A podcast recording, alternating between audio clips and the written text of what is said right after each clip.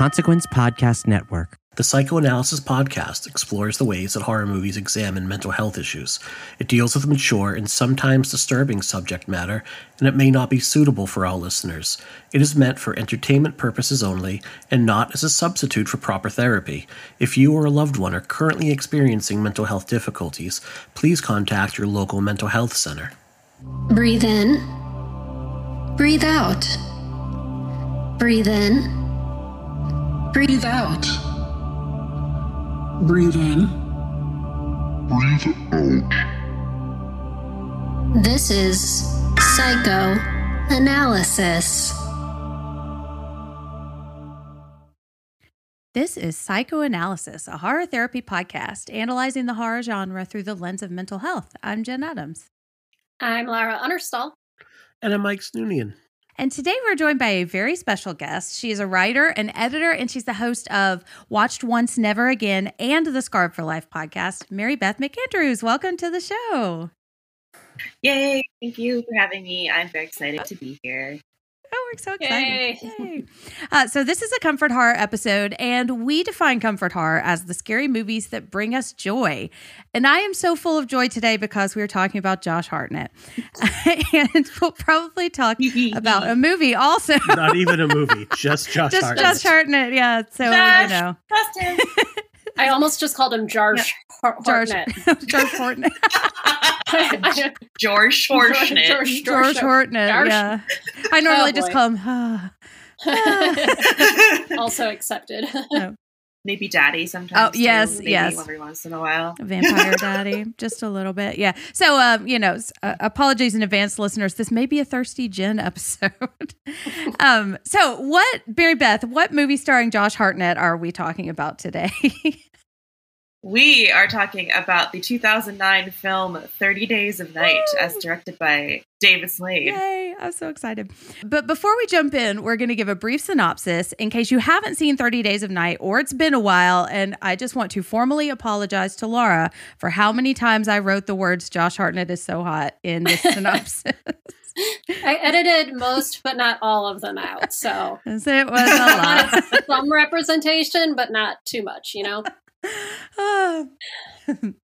Hmm. Shall I? Shall I begin? Yes, please carry on. Yes. Welcome to Barrow, Alaska, a town on the northern border of civilization that's about to experience 30 days of uninterrupted night. A mysterious stranger coming from the north walks through a beautiful, but definitely haunted, frozen sea. It's the last day of sun. Josh Hartnett is the town sheriff, Eben, that's right, not Ethan, Eben, which is definitely a real name. And he's investigating a mysterious death with his partner Billy. He's also sad and needs someone to cheer him up. I volunteer Jen, who finds him and his tiny eyes attractive. I volunteer as tribute. I'm sorry. I'm sorry. I'm so sorry. I'm sorry for everything. Oh no, that's okay. Hey, you know, more Josh Hartnett for me. exactly. It's all for Jen. I'll be your wingman. oh, thank you. I'll neg him and then you'll peacock. this is this is pickup artist corner now. okay. Uh, okay. Moving on. Everyone is saying their goodbyes to loved ones who are wisely getting the heck out of Dodge before this endless night bullshit sets in. Someone terribly murders a poor sled doggy, and then murders every sled dog in town. Thanks, I hate it. hmm. Bo, a solitary woodsman type, is working on his pickup truck that's broken down in the road. Eben cites him, but it's really just a way of letting him know he's still part of the community. Technically, it's sweet. Yes, I wonder if they'll team up later. I know. These two guys that don't get along. yes. Who can say? Stella! Sorry. I'm sorry. Stella, a fire marshal and Eben's estranged wife, misses the last flight out of town. Uh, I, I, didn't know that was going to happen. I'm sorry. Okay. Um, now she's stuck on the, the worst layover ever that may have to involve confronting marital issues where the sun don't shine. this sounds like a butthole joke, but it's not. It's a factual statement about Barrow, Alaska. Why not both? Why Corky and Alestos? Yeah. Uh, sorry. Turn- I'll give I'll give a moment. Okay. Sorry. No, it's great. It's great. no one could probably hear me on the recording because I just like did like one of those toddler cry things where you inhale and inhale and like don't start laughing. That's what I've been doing for like two straight minutes. Uh, it's only going to get worse. I'm sorry. Uh-oh. Turns out Thank vandals God, also so wrecked the town. Oh, I'm sorry. Hold on. Turn, turns out vandals also wrecked the town helicopter guy's chopper. Hmm, I'm getting nervous. That means it's time for the radio station operator to get murdered by a very frenetic vampire. Whoa there, cowboy. Take her easy. He's a very aggressive vampire. Okay. The mysterious stranger has made it to the town diner. He's gross and demands raw hamburger from the waitress. That's not a joke. That actually happens in the it's in fact exactly what happened. Just setting the stage here. Okay, luckily, Eben is there to save the remains of the day. But when the stranger pulls a knife on him, Stella is there for the double save, holding a gun on the hamburger loving weirdo. They arrest him together. It's very hot. It's a very Yeah. hot arresting. Yeah, they, they just, they like, Yeah. make- It's like they're making a- some handcuff eyes to each other. yeah. I was going to make some kind of Mm. BDSM joke because I just watched Cruising, but Mm. here we are. Oh, I was gonna say she uh, Stella can slam me on that Hmm. counter as much as she Yes. but yeah, Yes. that's what I got. That's where I'm at I currently. support this. More vampire killings begin. They uh they kill people really aggressively. Eben questions the dirty stranger in the holding cell while his kid brother Jake, his grandma, and Stella all hang out. The stranger is less than helpful. Suddenly, the computer and phones stop working, and now the power's out. Uh oh. Eben goes to investigate the power outage and finds a severed head on a pike. Ruh-roh! he tells the townspeople to go home if they have a generator and to go to the diner if they don't. They also call generators Jennies in this movie, so Mhm. I, you know, a little bit of and then um, lots of Stephen King stuff too. yeah, and and several Stephen King things. The couple mourning their dogs are attacked by some sick vampires. They move fast and they're brutal, and they look like goth sharks. She's sucked under the house to certain doom. Jake is grabbed by the mysterious stranger. Eben shoots him and demands to know what's up, Jack Bauer style. the stranger says he doesn't talk to dead men, which is frankly rude. Eben and Stella go to find the killers. On the way there, they see vampires running after them. One jumps on top of the Jeep and punches through the roof. Still, they manage to get away. Back at the station, Jake and Eben's grandmother are gone. Wait, Jake and Eben's grandmother are gone. I guess it's, we don't need to focus on that. Okay. But the stranger is still there. The vampires didn't take him. They never do. And he wants Eben to put him out of his misery. He doesn't, but he will get unceremoniously killed by the vampires a little bit later. Mm-hmm. Now we meet our vamps, led by Zaddy Marlowe, and get some rules. Yeah, the one that I find attractive is Marlowe in this movie. Also, No, oh, don't worry. yeah. You will hear how horny I am for literally not every, but a lot of people in this. Oh, movie. yes. it's a, a very attractive cast. hmm Yeah. Yes. So from Marlowe, we get the rules. They have to separate the heads from the bodies to prevent turning their human victims into more vampires. They're here for a 30 day feeding frenzy. And, uh, yeah, that's about it. Survivors are gathering in the diner. Chaos reigns on Main Street as the vampires round up and slaughter the townspeople. It's brutal, snowy, and dare I say, epic? Sorry. Okay. Stella and Eben get back to the diner where survivors are huddled up. They need to figure out a place to hide for. How long was it again? Oh, right. 30 days of night. Do, It's do, the do, do. titular line. Okay. The plan is to hide in the attic of a boarded up house. On the way, Stella and Eben get stuck in a vamp trap. They flip their car over and pull them out. But town hermit Bo and his truck are there to save the day. I think we should all do this part together. Call Mr. Plow, cause that's his name. That, That name again is Mr. Plow. and luck our editing album that. is dropping. Mr. Plow showed up, there'd be a thousand dollar bill in it for it. Which precedent is on it? All of them. Having a party. Yeah, check out our Patreon for a full recap of that entire episode. It's great. if you, what would the thousand dollar level of Patreon get? Uh, I think you Hmm. would have to do a therapy session with the donator. I would go Wearing the Mr. Plow jacket. I would, I would go. I would definitely do that. I would hire myself out to like a kid's birthday party for a thousand dollars. and we just sit there and analyze hor- like adult horror films. Let's talk about Reenact- trauma in Martyrs. reenact all of a human centipede. Just no, Mike, like, for a no. kids party. Why? That would be a really fun it. pinata, though. Um, okay. I'm sorry. It's all chocolate candy. Okay. Uh, oh God, Jesus! I'm sorry. Mike brought it up. Mike started it. Oh, Okay. right. The gang gets to the house and hides. From inside, they hear gunshots and screams. Eben tells everyone they have two advantages. They know the town and they know the cold. They live here because no one else can. So they can do this as long as they stay hidden. And now we're in the remaining 30 days part of the movie, which thankfully includes some time lapses. 18 days in, a blizzard hits. The group uses the storm as cover to sneak to the general store for supplies. They get there without issue, but inside they hear strange noises. They're coming from a little girl vampire eating a person. She's terrifying and, to be honest, pretty mean. they fight her, and Eben's brother cuts her head off with an axe. He does not relish the experience. As the storm winds down, they realize they're stranded at the store with no cover. The new plan is to get Granny's grow light to oh she grew weed. I think Yeah. I forgot to mention that. To create a diversion so the rest can get to the police station and hide. Eben distracts the vampires with yelling and distracts Jen with being hot. This is Jen's opinion, not mine. I just want to emphasize this. Okay. Eben manages to get a generator started and turn on the sun lamp, which actually does burn the hell out of one of the vampires. The plan successfully distracts them and allows most of the others to get away, but now there are a ton of vamps on Eben's trail. It's Bo's turn to cause a distraction. He plows through Vamp Town with his awesome snowplow, tearing Oh, through no, lots of them.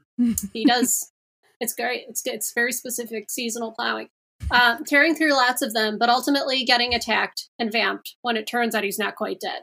So long, sweet Mr. Plow. Oh. It's day 27. Eben discovers that Billy and his preposterously white teeth are still alive. However, his family is not. I like to, you know, do a, a one-two punch here. he killed them all to avoid the vampires, but the gun jammed before he could shoot himself. Woof That's what woof. he claims. Yeah, this may know? have just been an elaborate excuse to get rid of his family. Oh. Next up on Netflix, an Alaskan movie. Um, using early social media footage from the early 2000s. Okay, I'll stop. Uh, oh boy. Okay. Where I swear we're, we're more than halfway through. Okay, they get back and the station is empty. Billy, Stella, and Eben venture out to the Utilidor, which, if you're wondering, is a power and sewage treatment plant with lots of pipes and gears that will definitely be used to grind somebody up. It's not just a really cool door. Yeah, when I read the the, when I because like yeah, I first read it and I was like I didn't catch that's what they called it in the movie and I was imagining just a door that I missed. Anyway, It's but a bloody robot child is wandering the street. I'm sorry, I'll take that one. However, a bloody child is wandering the street. Stella grabs her, even though she's definitely bait. They all run for the utilidor, but get separated. Eben and Billy get to the building, but Stella is still out in the frigid air, hiding with the little girl. In the utilidor, Eben and Billy get attacked by a grinning vampire. Billy gets vamped, but manages to throw the vamp in the grinder. Prophecy fulfilled. Unfortunately, Billy's arm also gets grinded, and he's transforming into a vampire and screaming a lot, and holy shit, enough already! Eben mercifully cuts off his head. It's now one day till sunrise, but Stella is still missing. Turns out she's hiding under a car with the girl, and they're slowly freezing to death. Eben wants to come get her, but there are vamps everywhere. Over a walkie talkie, Ebens tells Stella that they're going to watch the sun come up tomorrow. She says she should never have left him. Troubled couples take note. All you have to do is share a series of horrendous supernatural tragedies together, and your relationship will be good as new. We call that the speed law. Yes. Try it. You'll like it. I've done Uh, this in couples counseling with families. Oh yeah, vampire. It's uh, the extreme therapy haunted house. Yeah. Oh. Okay. And that's what they call CBT. Okay, no, I'm not going to try to make a joke there. Let's just calm down, Laura. Calm down. Okay. Whew. The vamps, the vamps' new plan is to burn down the town. There's fire everywhere, and no one will know what happened. Then they'll take out the next town, and the next, and the next, And the world. and then the world. Eben injects himself with vampire blood because he realizes he can't fight them with human strength alone. And there's a period of anywhere from like 15 minutes to three hours where you aren't a total amoral monster yet. Uh, do you have something to say here, Jen? I, I do, yes. Josh Hartnett painfully becomes the hottest vampire since Eric Northman. Jen has an existential crisis trying to figure out which one is hotter. I had to. I just had to have Jen. say. Um, If you have uh, ideas about that, listeners, please feel free to send me lots of pictures proving your Mhm. point. high resolution. okay, it's time for a good old-fashioned vampire showdown. Eben squares off with Marlowe, the zaddy leader of the pack. even though if they all just attack Eben at the same time, he'd be totally fucked. But where's the fun in that? After some fisticuffs, Eben punches through Marlowe's face and his brain falls out and splats on the ground. The remaining vamps scatter, having had enough of this bullshit. Stella and Eben reunite, and now the sun's coming up, which means they have just a few more minutes together. Why? What's to say hi? I think that might have been a, remained a little typo, but it just looks like. Hi, Uh, come here often. We're almost at the end. Oh boy, We'll still eat that whole part in editing. Just hi. Okay. oh, they sit together on a hillside overlooking the gorgeous frozen sea. Eben holds his wedding ring as they share a final kiss. Finally, the sun crests the horizon, and as it hits Eben, he chars like a marshmallow in a campfire. Stella holds him as he dies. Cue a very bleak credit sequence that The Walking Dead will totally rip off three years later. The end. That's 30 days. Mr. Plow. That The name again is is Mr. Mr. Plow of night. Plow. Yay! Yay. Whew. 30 days of plowing. I mean, look, if I'm version. stuck in a town with Josh Hartnett for 30 days, then There's a uh, lot of plowing going on. That's what you're saying. Plowing. I mean, ideally. Woo. All right, so now let's do a feelings check. And this is when we share our first experience with 30 Days of Night and how it makes us feel when we watch it. And Mary Beth, you chose this movie, and I've seen you, blah, blah, blah, and I've seen and read you mention this. oh, fuck, no words. All right, Mary Beth, I would love to hear about your first experience. I know that you love this movie, and I would love to hear about uh, your first experience with it and how it makes you feel. Um, okay, so I saw this movie like it had just come out. Uh, I was like early teenager, and so it has it was a blockbuster one evening with my dad, and I saw it. It looked like it had like the blood all over the cover with vampire face and Josh Hartnett and Melissa George in the corner, and so I, I wanted that to be the movie for the night with my with my dad. So we went back and watched it, and I was immediately obsessed with it. And I went home and immediately bought it at the mall the next day, made my mom watch it with my stepdad, and then I watched it again myself. So I watched it three times in one weekend the first time that I saw it. Um. I had a thing because I have OCD, so I get fixated on things a lot of the time, and that became like big, my weird fixation movie for a while. Like I just really liked it because I really like vampires. And I also think Josh Mhm. was really Josh Hartnett was really hot, and I think it was just a movie that felt like a very good piece of escapism for me for a long time. So I have seen it so many times. I can, fortunately, like recite it by heart. I own all the comic books, all that good stuff. yeah, I love this movie. Oh wow! Oh, Yeah, that's awesome. Okay, and is it? It's so it's a series of comic books that it's based on, right? Mhm. Yeah, yeah. So like the so the first well, the first movie is based on the first comic book, and it's all kind of like self-contained. But then there's like a franchise kind of spun off from it. So the Mhm. second there's a second one that is like a direct sequel, and then it all kind of goes from there. There's like even an X Files Thirty Days of Night crossover. Ooh, that sounds fun. That Yeah. does sound fun. Mike, what about you? So I actually came to this through the graphic novel. Like I had read the graphic novel first. It had been out, I think, since 2001, 2002. It was written by Stephen Niles, and I had known him because he was like a drummer in like a bunch of like DC hardcore bands that had put out music on Dischord Records, and that would have been a time period where from like it's on Dischord, I'm picking it up. Uh, he was like I think the drummer in Gray Matter, and it was an amazing like graphic novel. Like Ben Templesmith's art is fantastic. It's kind of reminiscent of like Grant Morrison's work in uh, Arkham Asylum, like that really cool painted abstract look. Um, and it was such a simple concept that it was almost like, how has no one ever done this before? Uh, like, what a very cool idea for like a vampire comic book. So when the movie came out, I was there pretty quickly, saw it, enjoyed it in theaters, and never for whatever reason like returned to it again. Like I remember liking it in theaters, but it was one of those movies where I'm like, hey, maybe I'll watch this. Like now, I'll watch this instead. And I swear to God, I thought I owned it. Like I thought I must have picked this up on like Blu-ray at one point when it was like four ninety nine on Amazon. And I think it's one of those things where when I went through my collection, I'm like, nope, I don't own this. I probably had it in my cart like a half dozen times and never bought it. I'm like, why is that? And then I rewatched it for the show yesterday, and I'm like, oh, that's why. It's good. It's definitely like it's a good past the time type of movie, but it's very 2007. It's definitely comes from that era of time where when you look at the movies of that era, I mean, it's like right in the middle of like the torture porn era where Saw, Hostel, Turistas, Wolf Creek, the new wave of French movies. I think an American Crime had just come out, which is based on a real life case of like a woman that like tortured her stepchildren or her foster children to death, like really grim start. I think that starts Elliot Page in one of his early roles. And it's funny because Elliot Mm. Page worked with the director David Slade in Hard Candy, Oh yeah, which is Mhm.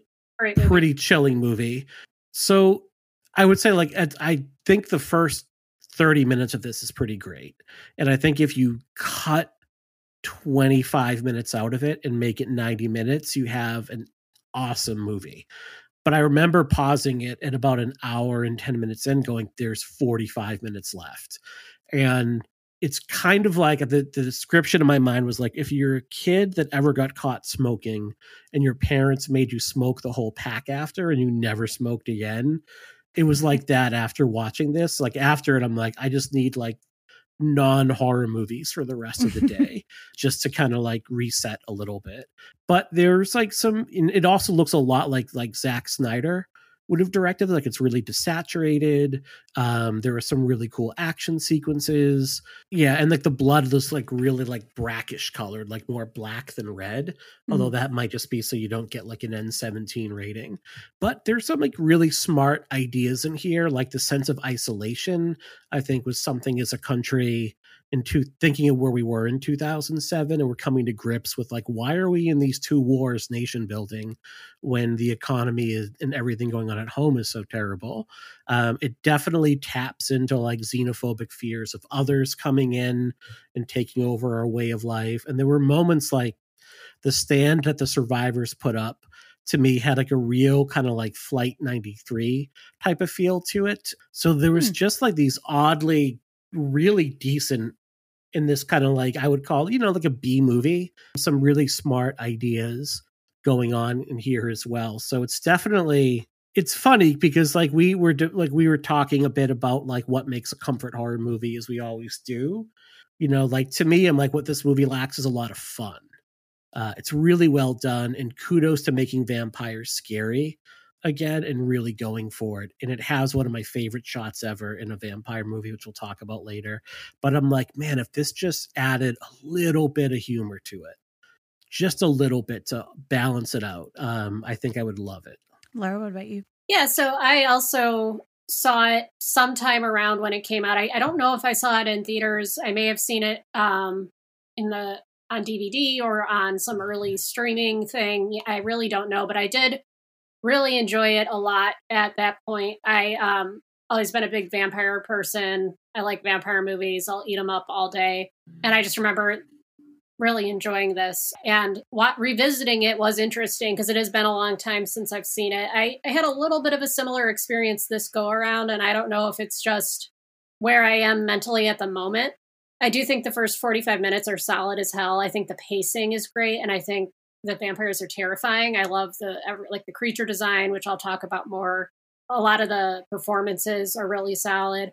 I do struggle with the pacing pretty much once they hit the attic and then they start going into the like remaining 30 days. I just find it really bleak.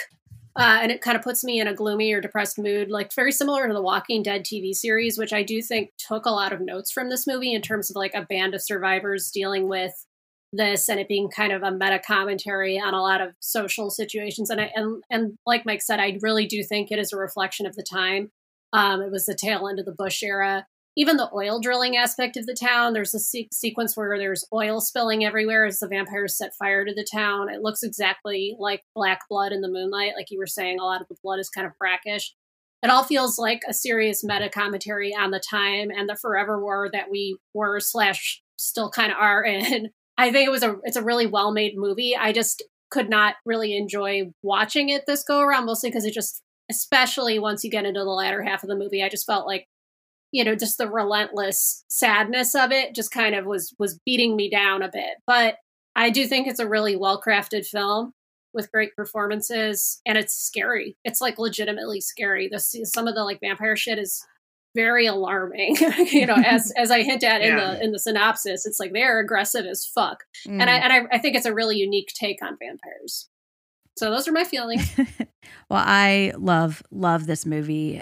My feelings about Josh Hartnett are well documented, so I will save those for maybe later in the episode. But I, aside from him being in this, like I also love vampires, and I think this is a really cool. It's one of those simple ideas that's like like there's this window of time that you can't there you never get an escape from them, you know. And there's a moment in in the new Blair Witch that I've talked about on the show before that really kind of unnerves me is the thought of the sun not coming up. Like there's never a break for you. I find that really scary and ominous in a really really cool way and I I also really like this movie because I went to Alaska when I was in college and I went in the summer and so it was like it just stayed light till 1 like there were like 2 or 3 hours of darkness but it was just really cool. So when I watched this I'm like oh it kind of brings back some good memories. Um, I don't remember the first time I watched it. I think I rented it at home and I think I loved it the first time. And then it got a little bit of a backlash for a while. Um, and so I think I kind of fell into that backlash. And then it kind of had a resurgence, I think, maybe a couple of years ago, where I think people either rediscovered it or started talking more about it. Um, it may have hit a streaming service or something. And I was like, yeah, I do really, really like this because it's really cool. It's the kind of gore that I like, because I've also talked about how I do not really like super gory stuff, but this one, it's so like artful and stylized that it doesn't really bother me. Even like when, when like people are getting ground up by plows, like a lot of it happens so fast that I don't even really kind of recognize it. The, the one, Billy's death is the one that kind of gets me a little bit, but even that one, it's not that bad. Um, and I like, it is a very sad movie but I guess I just never really check into that sadness of it. I kind of just watch it and I'm like, yeah, vampires, woo, snow. And so I don't really kind of I, I never really get down into the bleakness of it. I kind of just am, am watching it and enjoying it. And then there's Josh Hartnett and he's really hot. And then there's cool vampires tearing shit up. And these vampires are really, really cool. I really like them. It's a different take on vampires that I really appreciate. It's kind of, and it's just like that feeling of there not being any escape, you know, which I find really um, like the sun isn't going to come up and you're not going to have your time to make all your stakes. I do kind of agree that I think when I really objectively look at it, I think it probably could lose one of the locations they go to. I'm not sure which one I would cut because I do kind of enjoy them all. But yeah, I mean, I, I do, I kind of agree that it might be a little too long, but that also is what kind of makes it a good background movie for me to watch too, is that it's on. I look up at the parts that I don't or that I love, and then I'll maybe type a little bit and work on something. But yeah, I really, really dig this movie.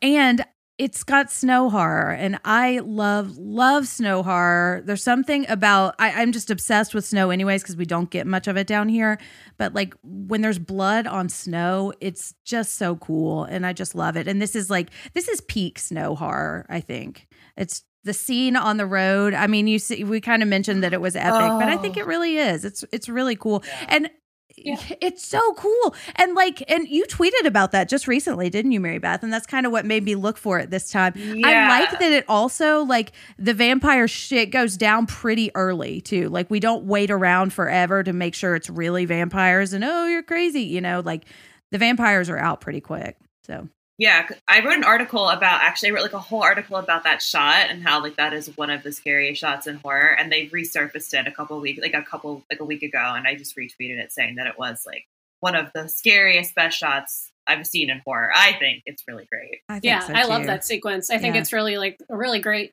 uh, fight choreography, really great cinematography, and like the stylizing, like you said, like the blood on the snow, and as it pulls up and up and up, and you see the whole slaughter writ Mhm. large. Like it's yeah, it's great. I'd And- love to read that article. Yeah, I'll link it in our show notes.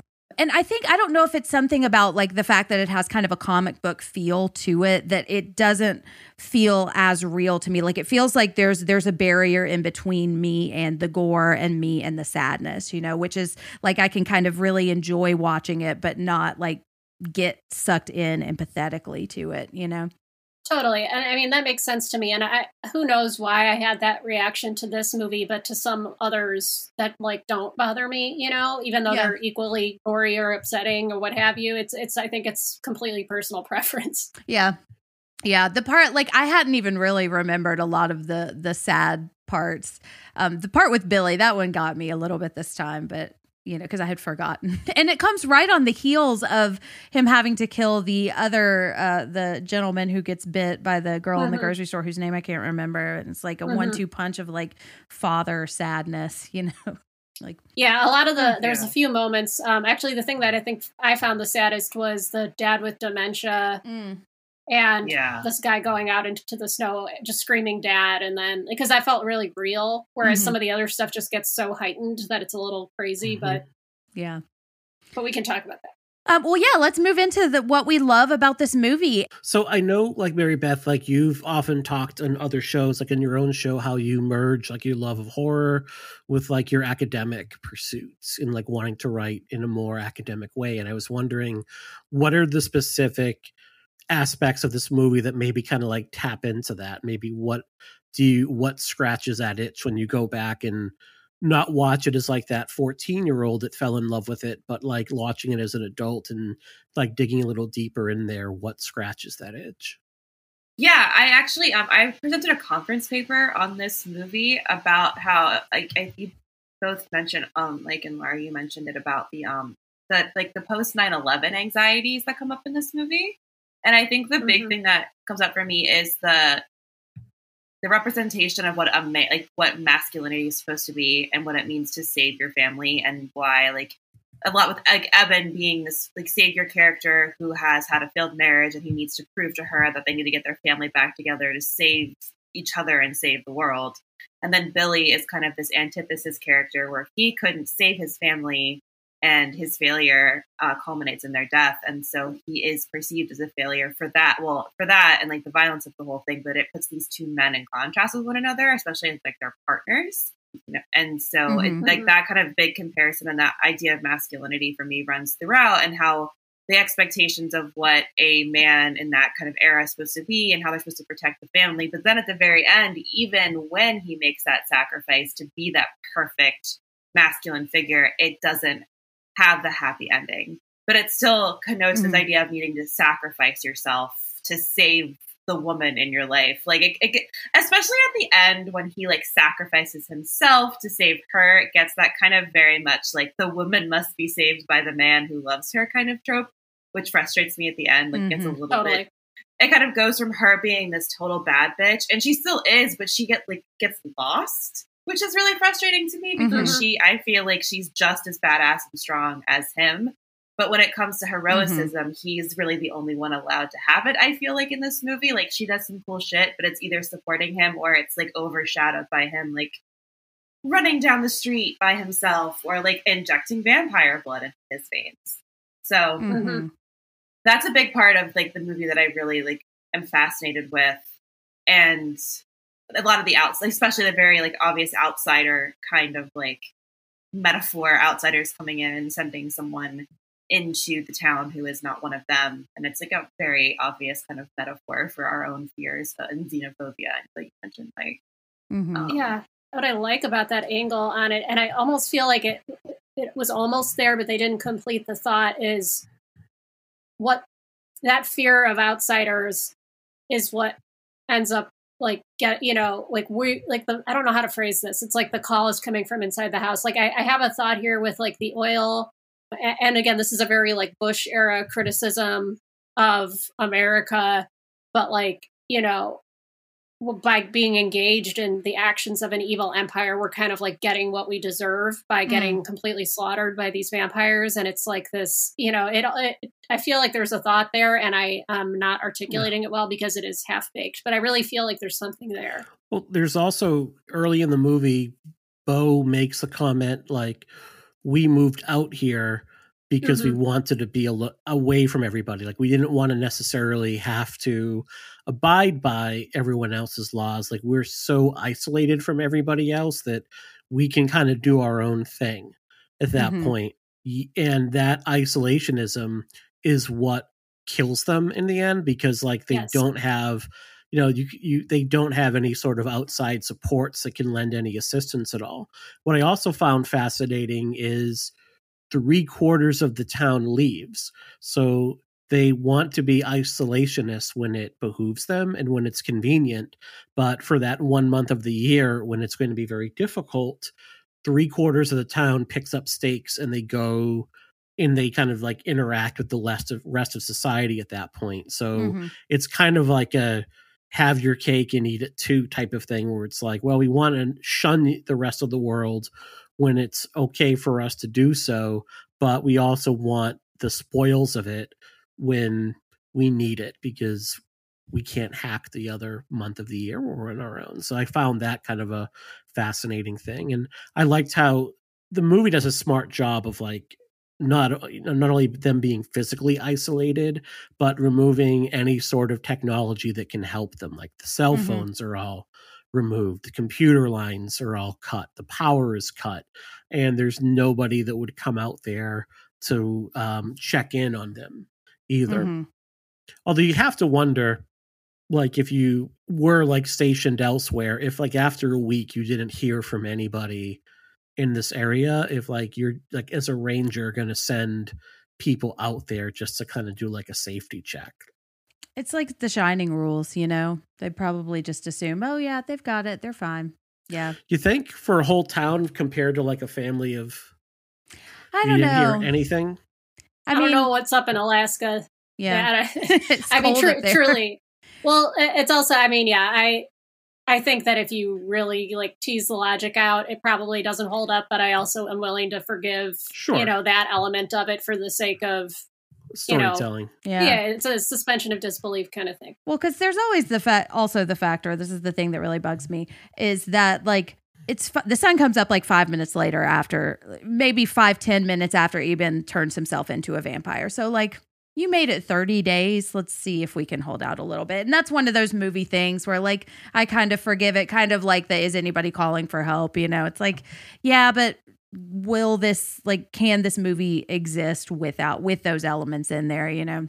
Um, but the thing, Laura, I think that I there are two things that both of you, all of us are saying that I find very interesting, and I think like we don't really, unless I'm missing someone, like we don't really see many indigenous people in this town, and so Mhm. it's assumed that this town, they, I mean, I'm assuming they're based on the oil rig like industry, right? So they're taking the natural resources of Alaska in the same way that the vampires are taking these natural resources as a food source or survival you know so Mhm. it's like it, and and I don't think the movie really digs too deeply into that, probably for its benefit. But I do, I love the movies where you can kind of tease that stuff out, you know.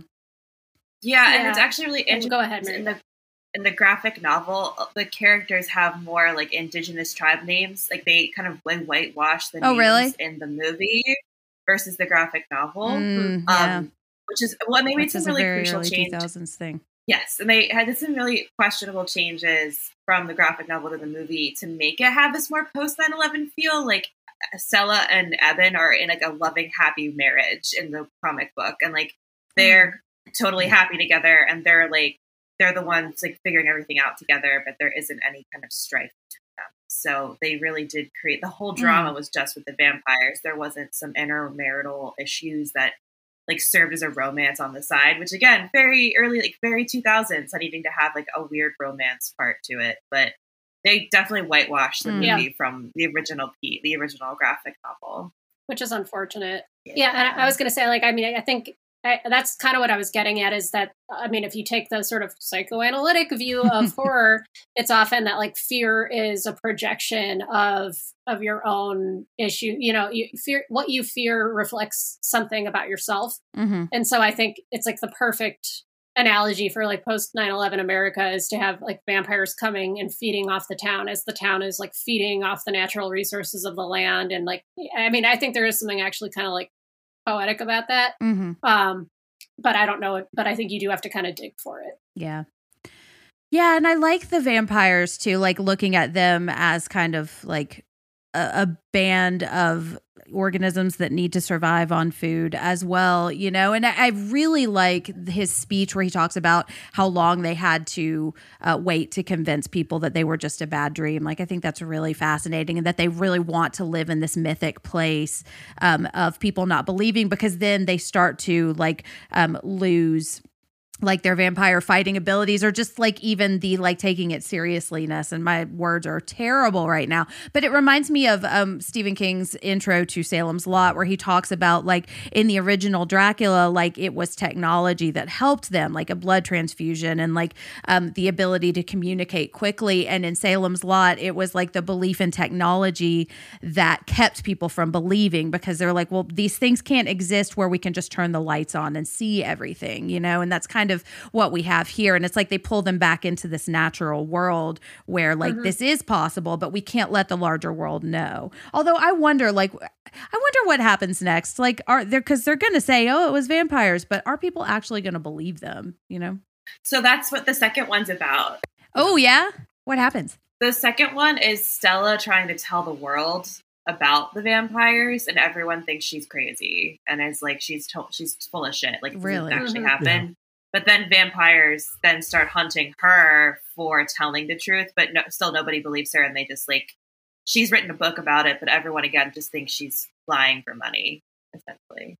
oh it's a very good case in showing like you should leave well enough alone. Like the first graphic novel is perfect in its own, and the more that they try to expand it, the more watered down and worse it gets. mm. Like it falls off a cliff pretty quickly. Yeah, it does. And like the second movie came out was terrible too. i didn't know there yeah was i a had like second i didn't even realize there was a second movie until um i was looking up stuff in wikipedia for this movie and i was like there was I didn't Hmm. hear about that I, I did want to say about the creature design of the vampires i really think that they made them look like sharks Mhm. with Yeah. the rows of pointed teeth the black eyes like black eyes Like a doll's eyes, you know. And i think that really l- lines up with what you're saying about putting them in the natural world. They really like they they use their mythical status to their advantage but really they may just be uh, some kind of biological aberration or organism you know. I, I so i think that that i think that the creature design in this was especially smart. It's very visually effective and like um it's different looking than a lot of depictions of vampires and it's Mhm. and it feels very predatory and they cast a lot of actors with really strong bone structure and, and shoot them in a way with their you know their chins kind of pointed down where they look very animalistic mm-hmm. i just loved the creature design i thought it was fantastic and, and Yeah. it works on a conceptual level Mhm. It it definitely. I mean, because I don't think the first Twilight movie had come out yet. I think that's 2008, but the books were obviously a pretty large phenomenon by then, and you had seen like I'm a was a very like large Buffy the Vampire Slayer and Angel fan, and you saw how like the vampires and that, that those shows were kind of more on redemptive arcs like the look of these vampires and the way they move and their ferocity it's kind of reminiscent of the, the last season of buffy there was this uber vamp called the Urukai that kind i of forgot like, about those yeah it kind of like live like under the hellmouth and they're kind of like Nosferatu if Nosferatu like watched a shit ton of Jackie Chan movies and Hmm. wanted to kick ass. And it kind of goes to the dojo. Yeah. pretty much yeah. Cobra Kai with Nosferatu. There's your follow up. I do want to see that. I know. I I would would totally watch that. watch But like they have a more like urbane, like I think, you know, Marlowe, who I think has to be kind of kind of like a, a, take on like Barlow from like Salem's Lot, like Marlowe Mhm. um as her leader, like kind of looks like a late nineties gangster. Do you know what I mean? Like that kind of like British gangster that you would see in a lot of indie dramas. hmm And he's at like a more urbane, suave like look to him, which I think maybe makes him a little bit, you know, more terrifying overall. He seems like the most organized of the bunch. Like that's Yeah. what makes him the leader is that he's like retained a little bit more of his humanity or something. hmm And they have that in the synopsis like why don't they just all attack Eben at once? Like then it's pretty much game over. But there is that kind of pack mentality where he's like the leader of the pack and it's kind of his job to protect his tribe. And then once he's dead the others scatter at Oh, that totally. point like they almost can't so you can kind of it makes sense like it does it does make sense to me it does have one of my favorite moments is when marlowe puts his finger on the spinning hmm wax record Yes. um it's such Oh, a yes. that's my favorite shot in the movie Mhm. I have tried for years to like write a little short story around like that type of moment and have never been able to quite get it hmm um because it just works like really well there's something just like so sinister and terrifying about that i really really do appreciate that shot Mhm. I want a tattoo of that shot. oh yeah, that would be a great tattoo design. I could see that in like black ink. Like, yeah. Mhm. totally. It's Yeah. so cool. And like he is he's very like urbane, but he's also really animalistic too. So it's like the perfect mix of that, which makes him really hot. no um, I mean, for a movie as cold as this is, it is super hot.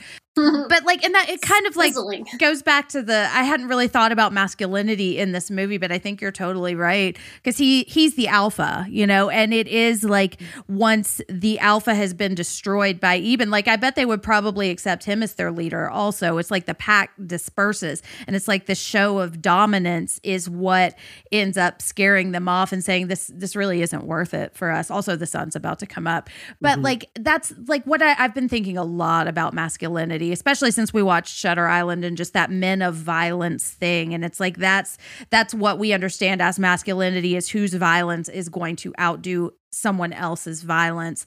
And and that's one of the things that I really like about Eben is I think he's kind of a mix of that. Like I think he understands his role as being the most dominant person in the town and sacrificing himself. And I think we could contrast him with his little brother also who does a lot of like he, she, he's the one who kills the little girl in the grocery store. And then later on when he's volunteering himself to go eben's like no no you couldn't handle that. Like you're gonna have to do it a lot more. Um, and so there's this sacrificing of himself which is really destructive. And it's like that's that's the thing about masculinity that really bo- bothers me is that it it is so destructive and what is the point of your dominance being the most dominant if it's ultimately going to tear everything down and that's what ends and up harm happening you. And harm exactly you psychologically, like the immense psychological harm in it. And so, yeah, I mean, I think that that what you're saying about the vampires as pack animals, it really merges well with what Mary Beth was saying earlier about this being a, the, the themes of masculinity running through this. I think, I think it's really interesting. hmm Yeah. But I also see Josh Hartnett like he is a pretty empathetic like leader of this town. Like he wants to like the the moment that sticks out to me with Bobby. And I mean, I look at this now and see him as a police officer in a much different light than I did even just 5 years ago, you know. But when he gives Bobby the ticket like there's that moment of like yeah, we need to let him know that we do still like we still live together. You still need to be part of the team, you know. And I think that's and and when he's talking to the stranger too like he's like hey let's go outside you know he's trying to like for at least that moment resolve it peacefully which i i appreciate um he's also super hot So. I definitely read that with the more 2021 like a like trying to take the guy outside it's like it's a guy that's not from there and yeah he's a little bit aggro but he hasn't quite done anything yet mm-hmm. do you know what i mean and then with bo saying like just ticketing him it's almost it's a show of dominance as well it's like nope Mhm. i am the person who's an authority here so Yeah. there are other ways you can remind him that like yes you're a part of this community Mhm. Yeah, what again, it becomes a masculine thing of like, oh, the way I show him as a part of the community is by like we wave our dicks around at each other. You know, it's that's why I put like t- in the synopsis, like technically it's sweet because i i sense that it was coming from a place of good intention. But if you do Mhm. look at it at the le- through the lens of like what I think most of us have come to see as the authority issue with cops and how authority is creates like this abusive relationship and abusive dynamic in the communities that are being policed. Like it's just a little a little sprinkling of unpleasantness in this um otherwise empathetic character but i think it's accidentally saying something Yeah, and I think because I don't read Eben as wanting to be dominant for dominance sake. Like there's the moment where he talks about like we live up here because nobody else can. Um like I feel like he just really sees everyone else as inherently weaker and so it is his job to sacrifice himself in this way instead of maybe trying to build others up more, which is I think what I would like if the movie if i were writing this in 2021 maybe is the angle that i would try to take but i also like that like stella is he he looks at stella as an equal in authority in just about every time like he completely trusts her to do all of the things he's doing you know Mhm. in so many ways like the character of eben is a victim to these sort of toxic ideas Mhm. and toxic ideologies that were especially pervasive. Uh, they sort of crested, I, I to say, in the early 2000s. I think there was something, some, con- you know, combination of elements uh, in film of this time where things were being censored less or i guess people were pulled like you know they were being more open with a lot of adult themes and ideas and that's where you kind of get this like edge lordy kind of energy in a lot of the media from that era but at the same time we were experiencing the traumas of that era and and participating in them. And that sort of had this really dark effect on our collective psyche. And i think it comes out in the media of of that era in a really interesting way that is i think it's really healthy and good to be analyzing it in this way because i think we're still living with the consequences of a lot of it. And a lot of the reckoning if you will that we're seeing now i think is the natural conclusion of, of a lot of this kind of stuff being brought into the light Mhm. for better or worse anyway that's that's that's a thought i don't know if it's a good one it is a great one yeah It is a but great it's a thought. thought It's just so funny talking about this movie like this because I was like obsessed with it as a kid and like I just loved it because it was vampires who were hot and dangerous, a hot boy, a hot girl, and gore. And if you had told me then that I'd be Mhm. writing about it academically, like now, then I would have laughed in your face. I'm like, there's nothing academic about this movie. It's just hot, Yeah. hot, hot guy, hot vampire, do violence good. it's And just it's- hot Mhm. it's just hot. Um, so yeah, it's yeah And I love it. You can enjoy, I mean, you can enjoy movies on that level, especially, you know, at that age. Like on the surface, like it's a very, at a surface level, it's a cleverly told horror story Mhm. with a great location, a great hook. There are visual cues to other moments of pop culture, like the. I got I'm a bit older. The scene where the vampires are like lifting the police vehicle from behind and tipping it over had a very like Lou Ferrigno and the Incredible Hulk vibe to me from the opening credits to that. The opening shot of like the boat out in the ice had both like Mary Shelley's Frankenstein, Mhm. where the um, beginning and end of that book is encapsulated by like this boat trying to make a passage making like a passage through i think the arctic circle uh, and also like dracula like the i'm trying to think of the boat in dracula now that Mhm. runs afoul but it, Nosferatu. but it, no, It's it's, it's, uh, whatever It's the not. boat is. But um, but Yeah. I, I, I definitely I had that vibe. It had those like pop culture vibes yeah to it, but there's more going on underneath it. Whether or not like Slade intended it.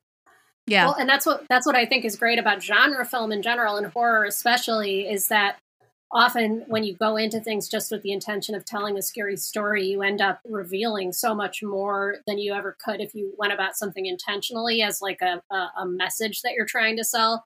So I think that I mean that's why I, I like this podcast. It's why I like having these conversations because I think that like and why I want genre film to get more respect. You know, it's like I think it really, and especially becomes these like time capsules that say Mhm. so much about us as pe- as humans. You know, Yeah. and I freaking love that. No. Well, it's part of why I love horror in general is because it reveals like what you care about and what you're afraid of. Like who would you risk your life to save and what are you afraid is going to kill you or how are you afraid Mhm. that you're going to be threatened, which reveals inherently reveals uh, uh, just a lot about people in general. And so when you write a movie, this is kind of like what we talked about with It Follows. Like when you just write a movie about what human beings would do in this situation, you are writing about culture and society because human beings exist as a part of a culture and a society, even if it's fictional. And the writer is writing from a place of like, you can't escape culture. It's just sometimes more or less visible. And I love movies like this that don't, I don't think really intend to say that. Although I could see maybe a little bit of that about the like the other, you know, the fear of the other, because I think that's like kind of inherent in the vampire story, anyways. But, um, yeah, it's like there's there's so much under the surface, but I had not really thought too much about it in this way, mostly just because it's like fun vampire with hot Josh Hartnett, Yeah. you know. Well, what's interesting, like Josh Hartnett, is it because it's interesting about him. I'm reading this book, There's a like lot that's interesting. I'm sorry. You know, I'm well, sorry. number one, I love when he works in genre movies. He always wears a hat. Halloween H two O, The Faculty, like it's He almost doesn't like have hats in those movies. What hats are you talking about? He- in Halloween H two O, he has a hat in that movie. Does he? Oh yeah, He's Jamie Lee Curtis famously told him like comb your fucking hair. Like he wouldn't take his beanie off, and she got pissed at him. Like she tried to mother him. But I don't think the hat is in the movie, is it? Oh yeah, it's his no, messy it's totally hair. In the movie. No, he's it's, he's Now wearing I'm like a hat in that googling movie. it. Yeah, we're have to. He's totally wearing like a late '90s like beanie in that movie. Josh Hartnett He is- Yeah. hat. I am not wrong about this. I will die. This is the of all the things This things is we've the hill done. you'll die on. This is the hill. Josh Hartnett Wow. in a hat. I Uh, mean, I, I've got Josh Hartnett purple hat, 24 by 36 poster from on Amazon. You can purchase that. can you just uh, send me a screenshot of that? Laura, Send that link. Yeah, I was gonna say, can you Um, send me that link?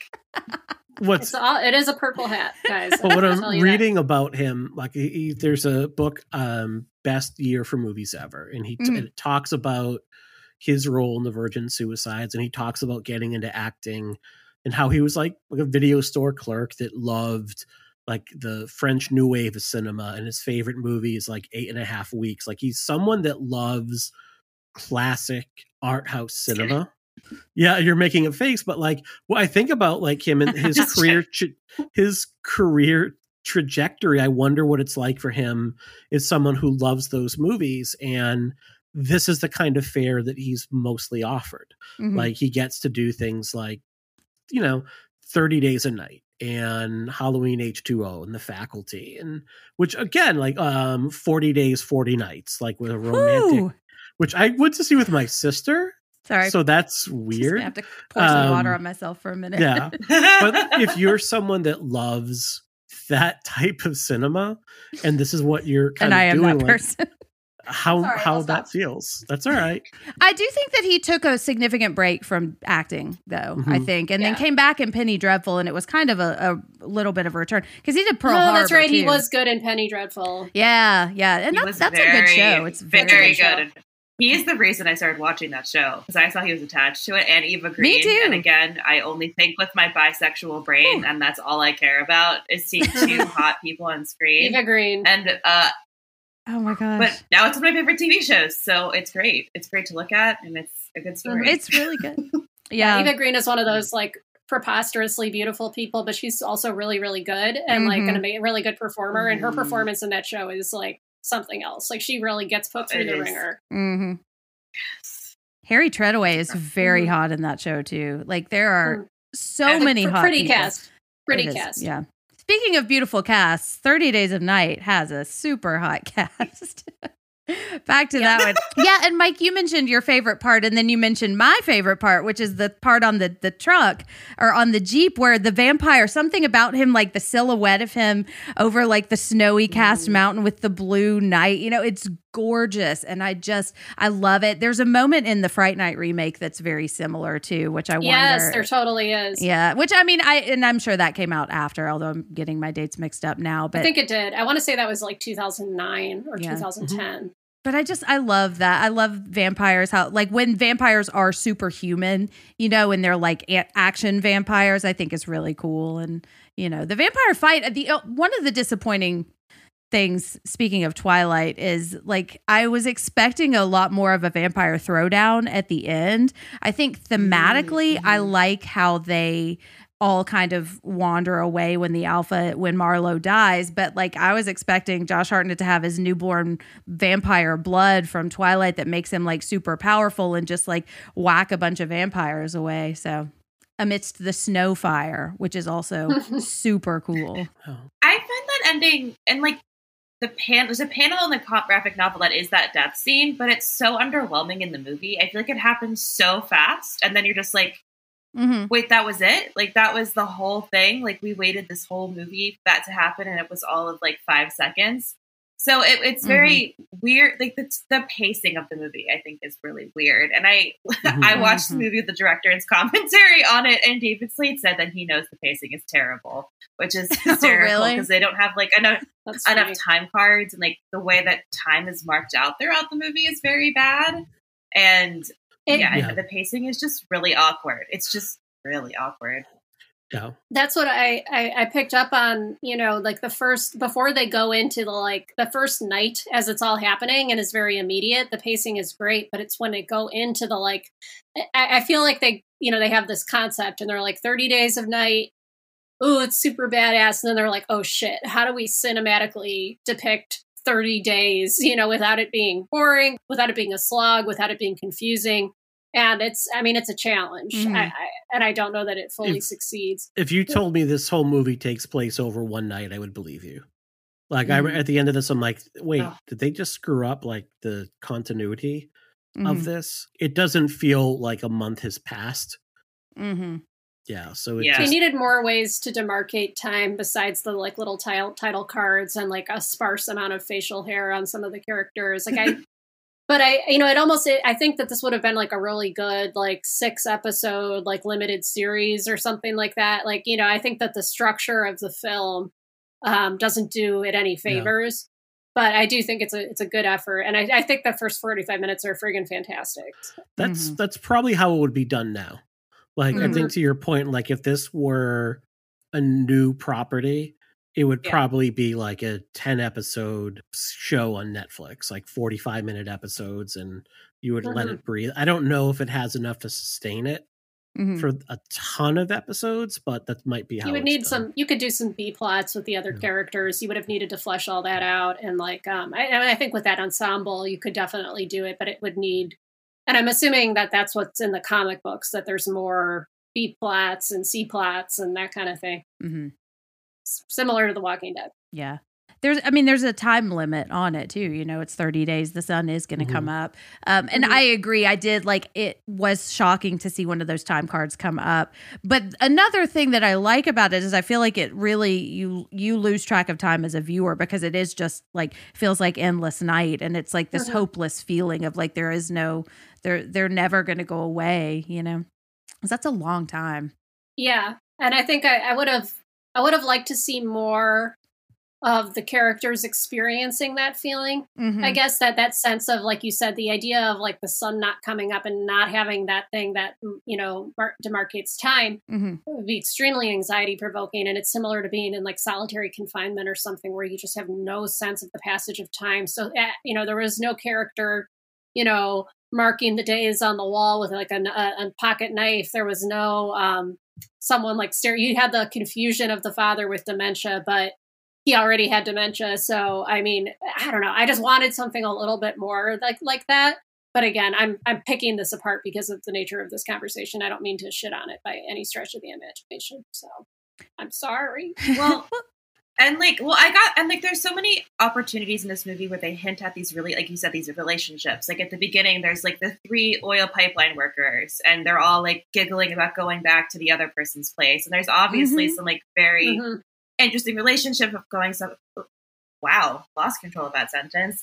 interesting No. relationships going on there Uh-huh. and so she she and she's part of like the survivor group but they never dive into who she is and like i think it's a Mhm. this is like the the graphic novel was actually pretty simple. There weren't a lot of B plots, so I feel like this was the kind of movie that either needed to be hyper focused or more spread out. And I think they kind of Mhm. they in in watching it now, it is kind of a stumbling block. You have so many people and you don't really know that much about them, and you're almost like hungry for more, or you just want to look at the central couple. So yeah. Mhm. Exactly. Yeah. Exactly. Like I can't tell you what the name of the character who wants Josh Hartnett to kill him is. Like I can't tell you what the name of the girl from the the thruple at the oil rig is. You know, which for a movie that feels like we spend too much time with those characters. Like when the dad with dementia shows up, I didn't realize his son existed in the survivor Mhm. group, you know. hmm So yeah, I agree. I could have just stood with um the the central couple, maybe one other person and the little brother. I think that would get you all you need. Of course, then you wouldn't have as many people to pick off and show vampire brutality with, which I also do really enjoy in this movie. Well, that's the thing too. Is like this movie picks off all the secondary characters so quickly. Mhm. Like it's about a twenty minute segment where like a lot of characters are introduced before the sun goes down, and then they're immediately torn to shreds. Mhm. So you don't really get enough time to get to know them. What you get, and I think like Laura, this taps into like you had said earlier, like Edge Lord. Like, yeah, that definitely taps into this moment in time where it was like extreme, man. Like there's no time for character development because like what you're trying to do is get like the coolest looking shot. And it does, it has like a ton of them. And there are some terrific gory horror movie sequences but there's like not a lot of to me there's like not a lot of weight behind them because like you Mhm. don't really know any of them Yeah. And that's part of why I think I find it comforting and something that I can put on a background watch is because I am not uh, emotionally attached to many of the characters. So it's kind of a double edged sword in that regard. Yeah, I could see it both ways. One of the things I thought I noticed this time is kind of what we were talking about is they mentioned that alcohol is illegal. And I that's something that I had heard before in the movie but just never really thought too much about. Um and I know that um alcoholism is a huge concern in Alaska for a lot of the reasons that we've been talking about. Like it is really hard even if there are no vampires to live when the sun doesn't come up. And I remember when I was there because it's also not when the sun doesn't come up but the opposite of that happens on the other end of the year. Is like all of the houses that we went to especially the bars had huge blackout curtains because if like the sun doesn't go down it's like you don't have that ability to rest either you know? And it's just very extreme and your are destabilized and it's just Yes. it's difficult you know It's a little bipolar in its moods, you know, like you're either hyper, hyper, you know.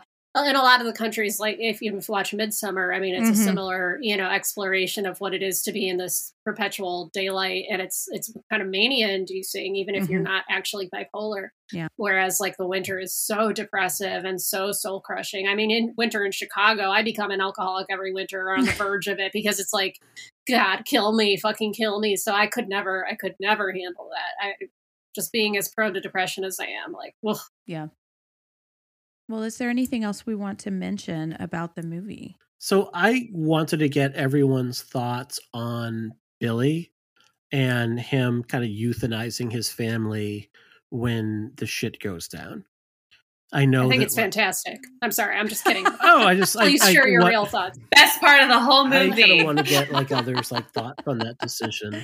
Ah.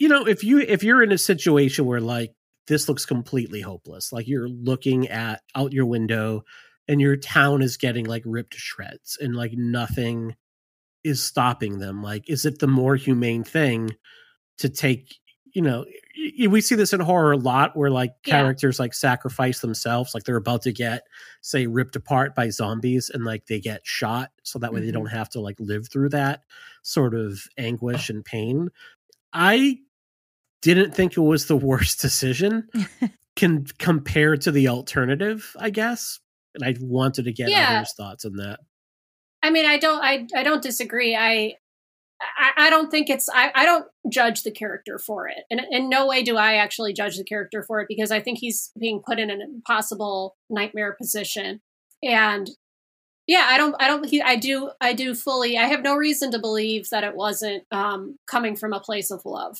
Mhm. you know and and i think that no one can really know what they would do until they're in that situation it reminds me a lot of the ending of spoiler alert, The Mist. Yeah. You know, which uses that to tw- use that premise and twists the knife even harder with it. hmm Um, so, but I, I, I don't judge the man for it. I think he was put in an impossible position. Yeah. Well, and when I so it's interesting because when I like the movie makes you really not like him. Like they want you to be mad at him and want you. I feel like when I 1st Mhm. first watched it, you were like supposed to be upset with him that he made that decision, that he's the bad guy and he's weak. He's not like Evan. He's not strong enough to protect his family. But as I have watched this movie over the years, have have very much changed that perspective and been like, mm, actually, maybe he was doing the right thing. Like, is do you really want to keep someone alive and traumatize them over and over and over again? And like, what is the payoff? You live, but what does that mean in that context? Like, what does it mean to survive and live after Yeah. something like this? Which is something I really wish they had done more in the second movie. But it was, it was like, it shouldn't really didn't need a sequel. But I think something that's really interesting that you don't see a lot is like how these people continue to live after traumatic experiences like this. I would love to see Mhm. more of like that, Mhm. like aftermath of these horrific events. And yeah, you lived, but like, so what is life like now? And generally, PTSD and horror. Yeah, a- and I think that most horror movies take uh the shortcut out of that kind of stuff where they're like, well, they saw, had a traumatic thing and then they were in a mental institution. It's like the final Mhm. girl Mhm. trope. Yep. Yeah. But I, I think I, I'm not a huge fan of The Walking Dead, mostly because I just find it to be a little too bleak. But I think that show does do a really good job of exploring the characters and how they are coping living in this zombie hell world. There- There's like I- one of the seasons where they find a town and the town has been relatively protected from the zombies and like they try to like reintegrate and all have hor- horrific PTSD. And I think that was like, I really liked the, that little plot arc in that show um, just for the way they explore trauma.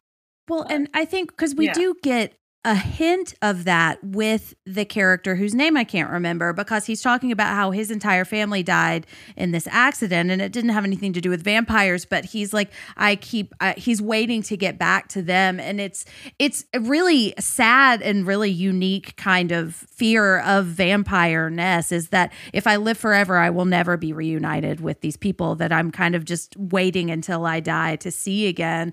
Um, and I think the Billy thing, like I am really, it's impossible to read that and the end of the mist without an element of hindsight bias, which is like you can't judge them for knowing thing, knowing how the situation was going to turn out. Like you can't, mm-hmm. you can't know, like Laura, what you were saying, you can't know what you're going to do if you really think it's a monster, and he doesn't know it's not the monster outside. He doesn't know that Eben and Stella are going to show up and possibly save the day. You know, so you don't you don't know what you're going to do in that situation.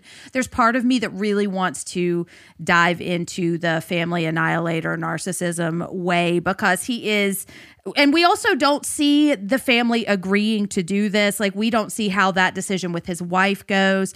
We also don't see the gun jam which is something that we do see in the mist. So like there's part of me that thinks did the gun really jam or did he get scared and wasn't able to do it? And there's just no way to know.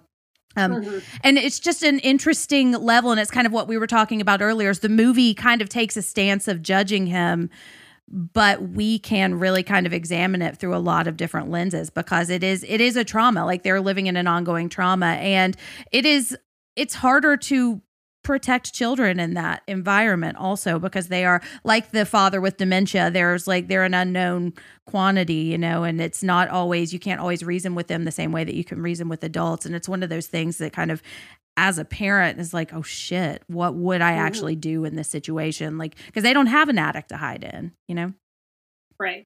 but it is really sad and and he is really really punished for it in the movie like he has probably the most brutal death Mhm. coming from like his best friend arguably Yeah. you know Yeah, that death is the one that gets me the most because he's like screaming and squealing, and it's like, oh Jesus Christ, like Mhm. Yeah. very brutal. Yeah. It's that gets to my thing about like their.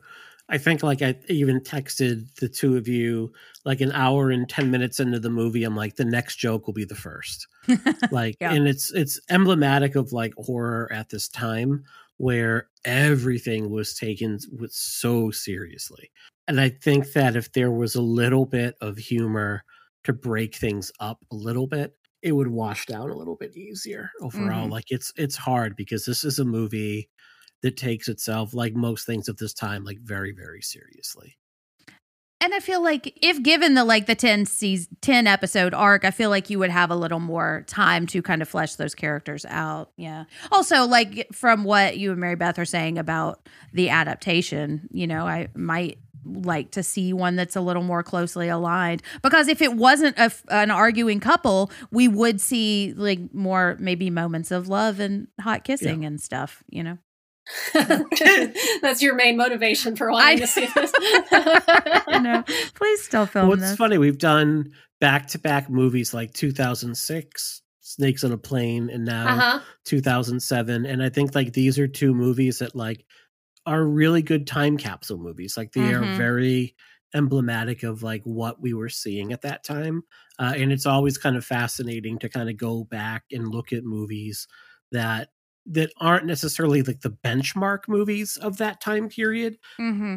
but you know are still like a really good representation of like what was coming out for like you know popular culture art at that time Mhm. Yeah, and sometimes It's maybe even a better representation because you see the the flaws, you know, and that because I don't think this is a perfect movie, even though I love it. Like it's we see what the time period was like in a piece Yeah. of art that really, really represents it. You know, I feel like I've been getting haunted by the early 2000s lately. Uh, You know, these these two movies. There have been a few other things that have come up. Um, some situations with people who I spent a lot of time with in like 2007 and 2008, and uh, it's just weird. It's I think it's an especially interesting exercise to reflect on these things that you lived through. What doesn't feel like that long ago, but when you look back on these movies, you realize just how much time has passed mm-hmm. and how much the world has changed. So, you know, and especially for me, this was like a very formative time. I was in high, you know, high school, early college, you know. So it's just it's just an interesting experience. I think it's really easy to look back at like much older movies and be like, this represents the 1960s or whatever, Mm-hmm. you know. And it-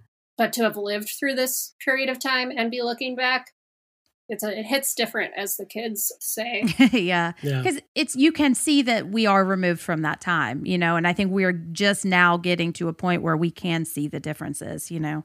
like Mhm. we do we're starting to understand that there is perspective between the early 2000s and where we are Yeah.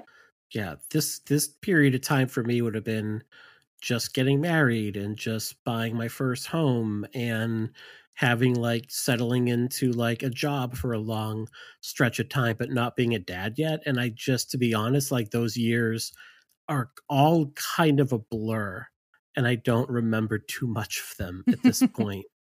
They just all mesh in together. Yeah. And I saw this at a time in my life where I just faced a lot of like horror movies with my personality on horror movies. So I wanted to be that cool horror movie girl. So like this was that movie that no Mhm. one else had heard of. So I thought I was so cool having seen it and made everyone else watch it. so it became very Mhm. much like crucial to how I wanted to identify as like a young high school student and wanted to like make a niche for myself and look cool and like an individual. So this movie was very important to me in establishing myself as like that cool girl who likes gory, edgy Uh-huh. horror movies and like will always want to watch something weird with you. well, that's fun. Yeah. I was really it was really cool. what were your friends I love it. reactions like when you would show them this movie Uh no thank you. really They like we would, they were just we like, have no, date thank you. Well, because like I would show them also movies like Midnight Meat Train, that Clive Barker movie, and Teeth, and like I, they just Yep. expected this shit from me, and they were always just Yeah. like that. Like I, that's fine. Like I didn't watch most of it because I didn't want to, or they were like, yeah, or they laughed the whole time because I Mhm. didn't want to actually pay attention to it. So yeah i have um, you just had to find your people. and it's funny because like Yes, I I, did. In this pandemic most of my socializing was with the horror community online and on social media. And we just recently moved and we're uh, moved onto a very social street but none of them really like horror that much. And i'm having these conversations where it's like that realization that like they don't they don't know what creep is or they don't know like they don't they they, they know like slashers and that's what they understand horror to be which and i'm not saying there's anything wrong with that it's just it's a level of fandom that i don't Yeah. always recognize that I'm a part of until I'm confronted with people who are not a part of it, you know. That's like Yes. uh, last night. My friend who's in a different, an earlier time zone than me, texted me and was like, "I don't like movies from the 1970s. I'm realizing this as I watch all these movies." And I was like, "Hold the fucking Yeah. phone! What are you saying to me right now? It's my favorite era for film." And I, at like Mhm. one in the morning, collect, wrote down a list of all my favorite 70s movies and texted it to him and was like, "Watch these." I'm like, and then I'm like, "Oh, I'm the film asshole. Like, Uh-huh. it has, it's official." yep. Definitely sent some IMDb links to my neighbors yesterday. You'll like this. So at that belies like an interesting question because I get a lot of that, like especially like around like October. Like, hey, what are you watching?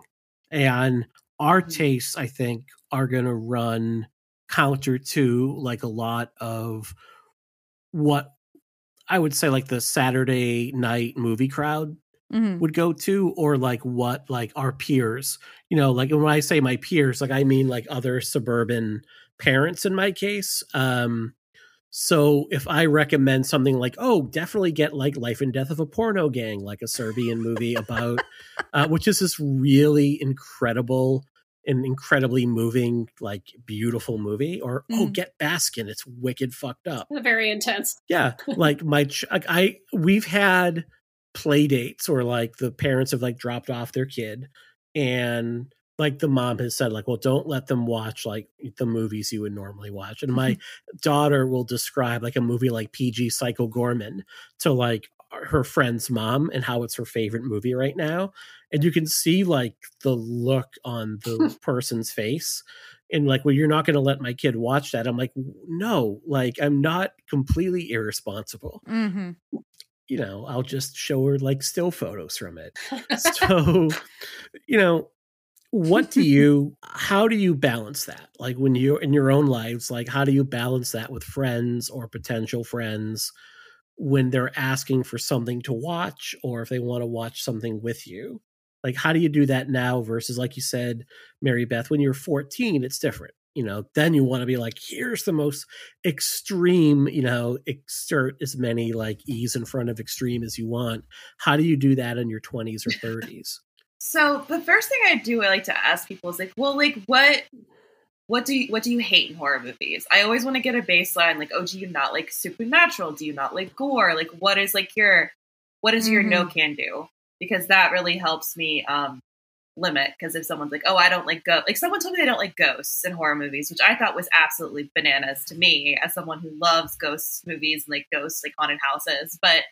So, because I get this a lot from my coworkers who are like, "Oh, you you write about horror movies? Give me a horror movie," and then I forget all of the horror movies I've ever seen and have absolutely nothing to offer them. Mhm. But if what I what I will be like, "All right, what do you like?" And then from there, I kind of can get a, a vibe about how extreme they're like stuff they're into and like what you can kind of suggest. But I, I always try to keep off like the more extreme suggestions until I know someone better and don't want to freak them out because sometimes I've jumped into those like relationships too quickly and people have been very weirded out. Like I recommended someone to watch Dogtooth, the Yorgos Lanthimos movie, and they watched it on a plane. And I got in trouble for that.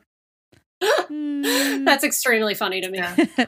It was hysterical. I thought it was hysterical. Well, I always also ask parents how much they're because now that I know way more parents than I ever have in my life, I ask them, mm-hmm. "How do you feel about kids in horror?" Because I have realized more and more that that is something that bothers my friend, my friends who are now parents, and I've now realized that that is Yeah. an important question to ask a lot of people that I've never thought about before. totally. I've had to think about that with with with doing the podcast with these two because they're both parents, and then I'm like, oh shit, like I shouldn't make brazen jokes about child death so much, you know. it doesn't bother me in the slightest i still Well, make for Jen's sake, at least. It Yeah. doesn't bother me when you make jokes about it. I did have a period where I was really, really sensitive to kids and horror, Yeah. mostly when my kids were Mhm. like babies. I will say, I'm growing out of depending on my kid's behavior that day, I may even encourage. those jokes. But yeah, along those lines, my friend asked, I recommended Pet Sematary as my friend's first Stephen King and horror book ever, and it was way too much Yeah. for her. she Yeah. It was- yeah. Ada, she hasn't watched. See, she hasn't watched Pet Sematary. She said she wanted to read it, and I bought it for her last year, and it hasn't been opened yet. Really? Yeah, so I might just remind her this summer, like, hey, you haven't read this yet. Yeah. She's 11, and she's like a pretty bright 11 year old, and That's about when I was reading a lot of that stuff. Yeah. I have to retract something I said earlier. I cannot die on the Josh Hartnett wearing a hat in a horror movie hill. Oh Um, no. I was wrong. Oh wow. What it was was he would wear his beanie hat in between takes. Oh, is that he why his get hair's mad. always Oh. messy? That's why his hair is so Oh. messy. Oh my gosh. Because he does have super messy Oh. hair in that movie. And it all in the makes sense now. faculty. Mhm. Yeah. So and people give him so much shit about it and I'm like he's perfect yeah. in every It way. was his signature hat head look. well, it's kind of like the imperfection that makes him perfect, isn't it? Uh-huh. Yeah. Otherwise, yeah. he'd be like too manufactured. Yes.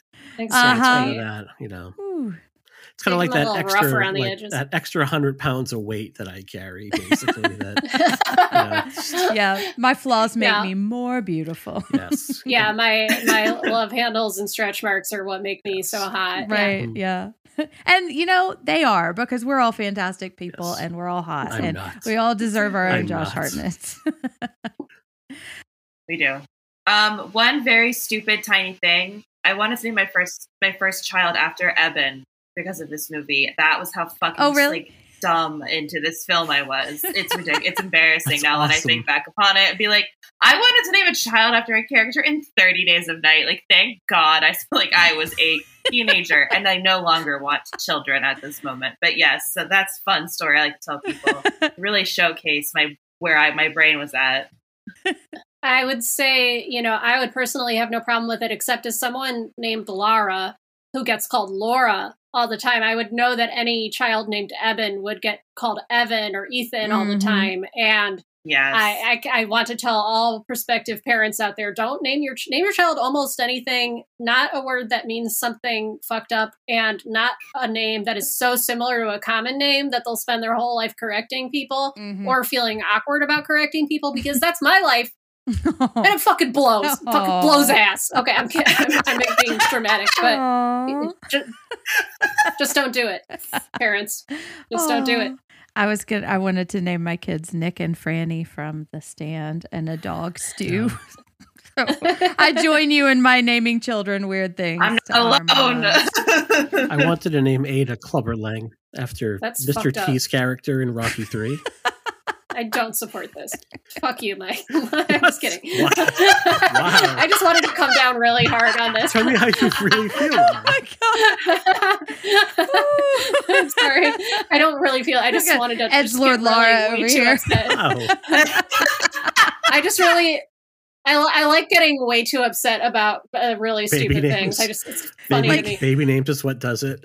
Yeah. Like animals also with Ada- people names. Yes. Well, my, da- I have my dog David. Ada is a great name though. It's so cute. It's such a cute little name. Wait, so your dog's name is David? Mm-hmm. Very good. Yeah, Dave. Uh, his full name in my own brain and no one else's is Larry David. His shelter name was David, and I took one look at him when he walked out when I was going to foster him, and he just kind of, you know, eored out into the lobby, and I was like, "That's a Dave. That's just a straight up Dave," and it stuck. And uh, he's he's my baby. He's my little gloomy baby. Ah, and now it's time for an uplifting moment.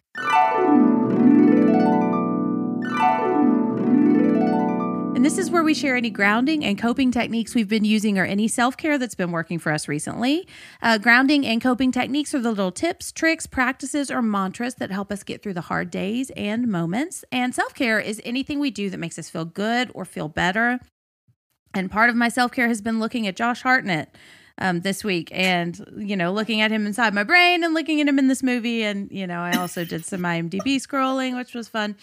Um, but I also uh, got Spotify, and I think I'm the last person on earth to get Spotify. The Apple podcast app pissed me off one too many times. And I was like, fuck you.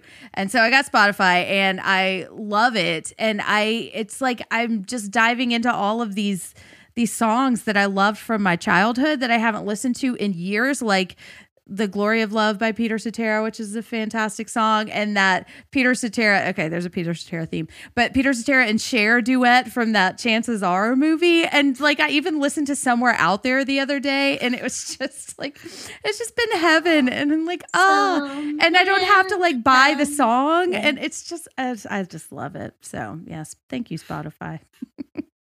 My playlist is not the coolest, but it is emotional. I uh I also like making Spotify playlists just because they're so easy to throw together. Mhm. I have to remind myself to still pay for things so I'm not exploiting artists. However, I use it constantly, so I am. But I just made a playlist this week. That was a good gloomy walking around playlist, but I was thinking about the song Sleepwalk by Santo and Johnny, which is that like slide guitar 50s like um, this is not good. I'll stop doing it. But I made a whole playlist just themed around that song. And I pulled a lot off the Blue Velvet soundtrack. So I was walking around at one point this week doing my little mental health walks. Just my self care is reminding myself that I have to fucking walk. and I was wearing a Blue Velvet t shirt and like singing along to In Dreams and Blue Velvet. And I'm like, this is weird. If anyone knew what I was listening to while wearing this t shirt, it would make me a freak. but yeah, I really love this playlist I put together. It's, uh, it's just so good and it's so like saccharine 50s and I've, I've mixed in some like world music on there it's just a vibe it's a real vibe that's my self-care Yeah, so I'm just back from a week on the Cape. Like it was a trip we booked a year ago at the height of the pandemic because we just needed something to look forward to. I think I've talked about this before. Like I'm a big believer when you're going through a stressful time of like writing down something you're looking forward to and kind of Mhm. carrying that with you it's like a psychological tool to kind of help yourself feel better. And it was a vacation where like a lot of things went wrong, but it was also like a perfect vacation. Like we left it started and ended with like torrential tropical storms for our beach vacation but and also like my knee surgery that was supposed to be like oh yeah within like 3 or 4 days of having it you'll be up and running again to oh actually you're going to need about 2 months of physical therapy twice a Mm. week so trying to get around was not especially trying to walk on sand um Mm. wasn't a lot of fun and my wife's surgically repaired wrist is like really hurting her but in this and we couldn't get to the beach a couple times because like all the lots were sold out but Mm. we ended up being like right on a private lake with a little sandy beach and it was really quiet and awesome and even the things that went wrong like for the fourth of july we walked down to see some fireworks over the bay and we walked in the wrong direction and then had to walk back and ended up about 100 yards from where we parked um, and my knee was in so much pain i wanted to just go home uh, and not like to the cottage but to home. But it was still like once you got over that like it was just a great week to like recharge the battery a bit and be like yeah oh we also found out the person we rented the cottage from was let go of his job teaching for harassing young women at the school too so we Oh. found that out after my wife googled him Ooh. um so Jesus we're like oh shit so then we had to look for cameras in Yeah. the place 'cause we You were a seen the little bit rental? yeah, you're like homeless. is there PCAMs in Yeah. this and like So we yeah. were- so all these things but you know i'm just like yeah it was one of those things where like i'm really grateful for my wife and daughter because like it ended up being like when we got in the car to leave i'm like this was pretty much a perfect vacation all things considered. And i definitely needed that like the past year at work has been very very stressful.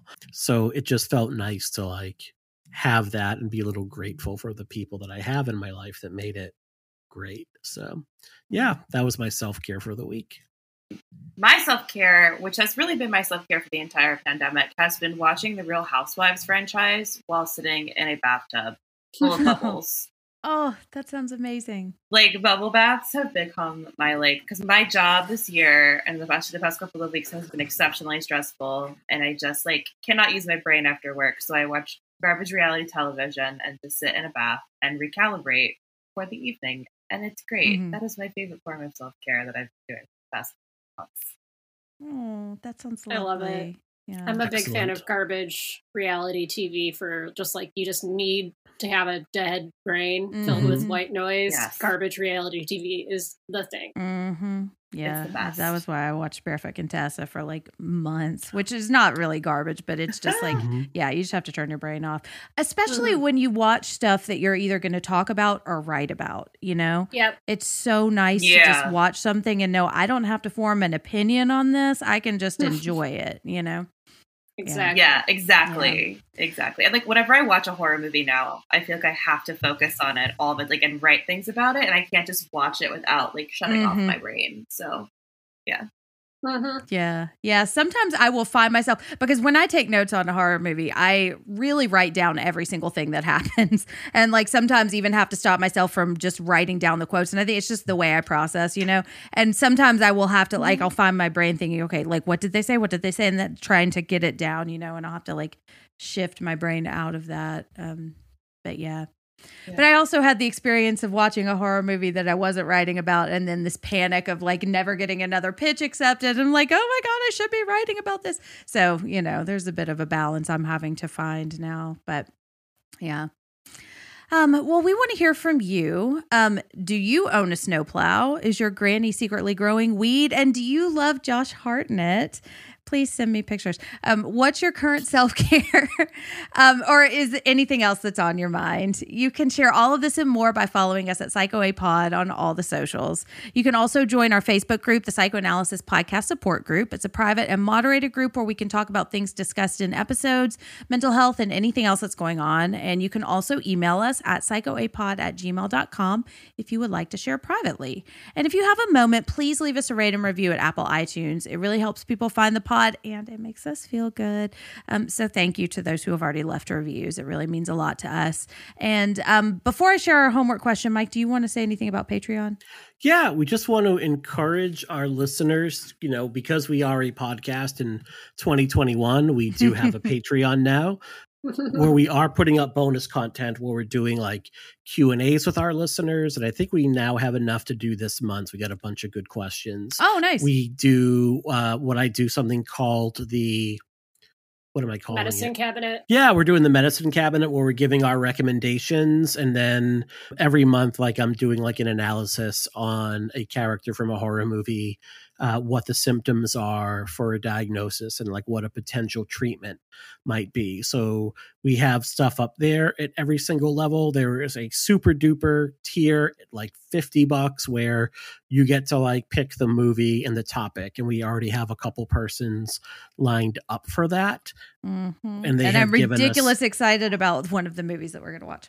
Yeah, um, it's going to be great. So, um, if you were someone that like, why aren't you covering X? Like, well, here is your chance. So, Mhm. go to patreon.com psychoanalysis pod or psychoanalysis podcast, and you can find us there. And I think that the tiers are relatively inexpensive, and at Mhm. every tier, you get some bonus stuff um, because I think that's that's really fair. So thank you to our patrons so far. Like we've done very little to promote it, and it Mhm. seems to be going surprisingly well. So we really appreciate that. Um, yes, and I can I'll say like you mentioned this with Spotify, like in Mary Beth, this is something you know doing two shows, and you know Jen, you know because you do so much of like the background work for this show and stitching it together. Like it's a lot of work to do this shit. Um, it is a lot. Yes. It, it is. there are you know, I would say like for I know for my other show, like a two hour episode, probably about 15 to 20 hours goes into producing each one. And there does come a point, especially right now with podcasts. I know like Patton Oswalt like announced a couple weeks ago, like I have a podcast coming out. You're like, great, another celebrity with a massive fan base and a marketing Mhm. team Mm-hmm. behind him. Like that's awesome. Mhm. It's like a space that's getting like quickly it's getting like oversaturated with like people with massive fan bases and like independent shows um get squeezed out of that market. Mhm. Um so anything we can do to like throw money at promoting it or improving it it helps. It Mhm. really really helps. yeah. So yeah. Yeah. So pay up, you freeloading sons of bitches. All right, Jen. You can, you can edit that part, Jen, I if you want. probably will. Yeah, this is the point of the Patreon app where I feel uncomfortable and Yes. codependent. um, but yeah, and I mean, we understand if that's not in your budget right now. And another way that you can really, really help us is just leaving a rate and review. It does really yeah, the do a reviews lot. go Yeah. a long way. They Make really sure do. they're good. Yeah. That's all. Oh, yes, yes. Um, and so our homework question for today is Have you left us a rate and review yet? I'm sorry, that's not our homework question. um, but our question is um, What is your favorite depiction of vampires in film or TV or in the horror genre? I guess novels could count too, or fiction. Um, yeah, just all media. Mhm. All vampires, all media. What's your Yeah. fave? And if you want a little extra credit, send me a picture of Josh Hartnett. Um, and that's all I'll say about Send that. Jen, uh, Jen manga fan art of Josh Hartnett as a vampire. oh, I'm going to find that now. I will Oh, find I'm that, and I will sure it that to you. exists. it exists. One I hundred will percent. It die. has to. I, I would be so happy. So, what are we watching next? Well, it's another fifth Thursday of the month. And whenever those roll around, we like to do something a little bit special. Last time we did a listener feedback episode, and this time we are going to try our hands at a commentary. And so we have decided to watch Fear Street. Yay for our commentary because uh, just so much to talk about and it's so much fun. Um, and we did a poll um, so a little bit of breaking news about whether we are going to do Fear Street 1994 or Fear Street 1978. And we put a poll on Twitter and it's technically not closed off yet, but I just wanted to um beep beep beep beep breaking news. Um the winner of the poll so far is Fear Street 1994. So you don't actually have to do any homework this time. Um, you can just wait for that episode to drop and then you can push play along with us. So I'm really, really excited to sing a bunch of songs from my mixtapes and my childhood and really, really excited. Yeah, we will sing along with all the many, many songs that they include in the in the film. Absolutely. yes. I might rap. Um, so we are a member of the con we are a member of the Consequence Podcast Network. You can find us along with some other fantastic pods by going to consequence.com. And Mary Beth, where can we find you online and what's coming up for Scarred for Life and Watched Once Never Again? So you can find me on Twitter at MB McAndrews. I actually just wrote an article for Film School Rejects where I ranked all 19 of the needle drops in Fear Street 1994. So you can find that on my Twitter. Yes. We'll be Um, using that for can- reference. it took way. I, I don't know why I did not think it was going to take that long. It took fucking forever, and I should have just assumed that. But here I am. They're just rapid fire, you know? They're rapid fire, exactly. But I also co-host Scarred for Life, which you can find on Twitter at Scarred Podcast, where my co-host Terry and I talk to people in the horror community about the films that scared them as kids. And then you can find Watched Once Never Again on Twitter at Wona W O N A podcast, where my co-host Dax Bobbin and I talk about disturbing movies in cinema, not just horror, and so you don't have to watch them yourselves. So I've got lots of things going on. Follow them all across Twitter. That's so awesome. great. And I saw you just covered Salò, which is fantastic because I am way too scared to watch that movie, but I am fascinated by it, you know? Same. So. Yeah, it sucks. It's one for the Um, kids. It's not. It's yeah, it's a great uh, family movie. Really highly recommend it as your uh, kid's introduction to the horror genre. I would really start them off on the right foot. That's the one I Um, send to all that- my coworkers when they ask me for film recommendations. I go, hmm, "Have I got something for you?" Mm-hmm. Have I got something for all film fans? It's called Salò. and it's right. Great. That's a, a movie I've read everything about, but we'll just never watch. No. So Yeah. thank you for Yes. duty. yes. Thank you. Mike, where can we find you? So you can find me uh, over on Twitter at Mike underscore Snoonian. You can find my other show, The Pod and the Pendulum, coming out every other week, wherever you get your podcast. Apple, Spotify, Stitcher, you name it, it's up there.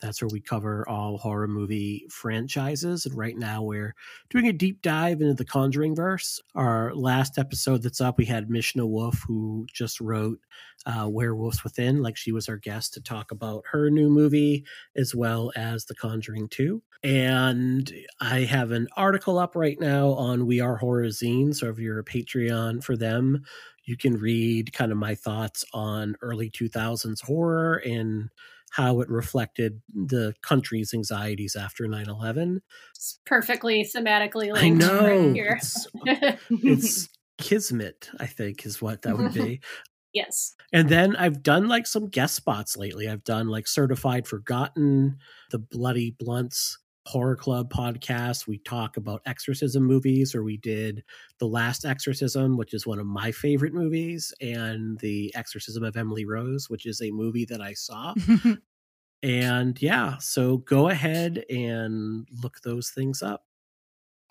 Laura, where can we find you? Uh, you can find me find me on Twitter at underalls u n d e r a l l s. Much like the long johns you throw on for those cold, long winter nights, and, you, and then you then you realize you've been wearing them for thirty nights and thirty days because time has no meaning, and there's there's sweat stains, and you you know they smell real bad. That's at underalls u n d e r a l l s on Twitter. Uh, I'm occasionally also on the Losers Club, Stephen King's favorite Stephen King podcast, and Halloweenies as well. That's all I'm doing with my life. Otherwise, I, I, I just slap myself back into the wall like a Murphy bed and uh, cease existing. So Aw, that's me. but living on in our hearts and minds. um, you can find me at Jenferatu on all of the socials. You can also find me co-hosting the Losers Club. Um, and we are wrapping up our coverage of Lisey's Story and about to record a Danse Macabre episode on Lord of the Flies. So I am frantically finishing my notes on that. So I'm excited about that.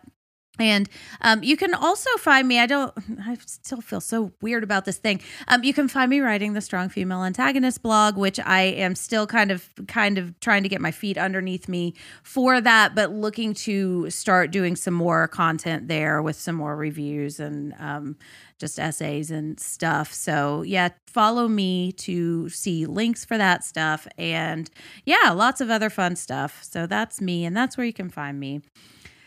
Ah, and that's our episode on 30 Days of Night. Mary Beth, thank you so much for joining us. Thank you for giving me an opportunity to talk about Josh Hartnett, and this was just so much fun.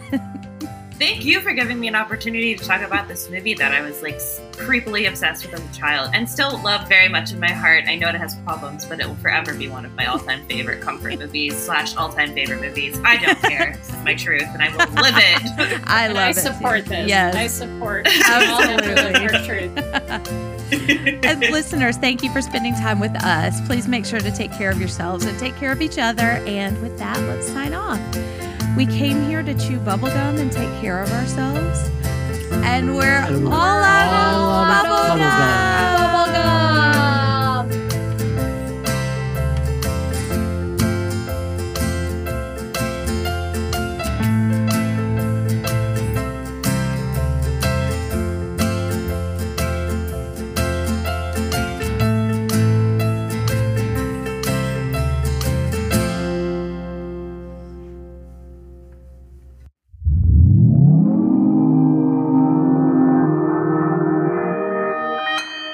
Consequence Podcast Network.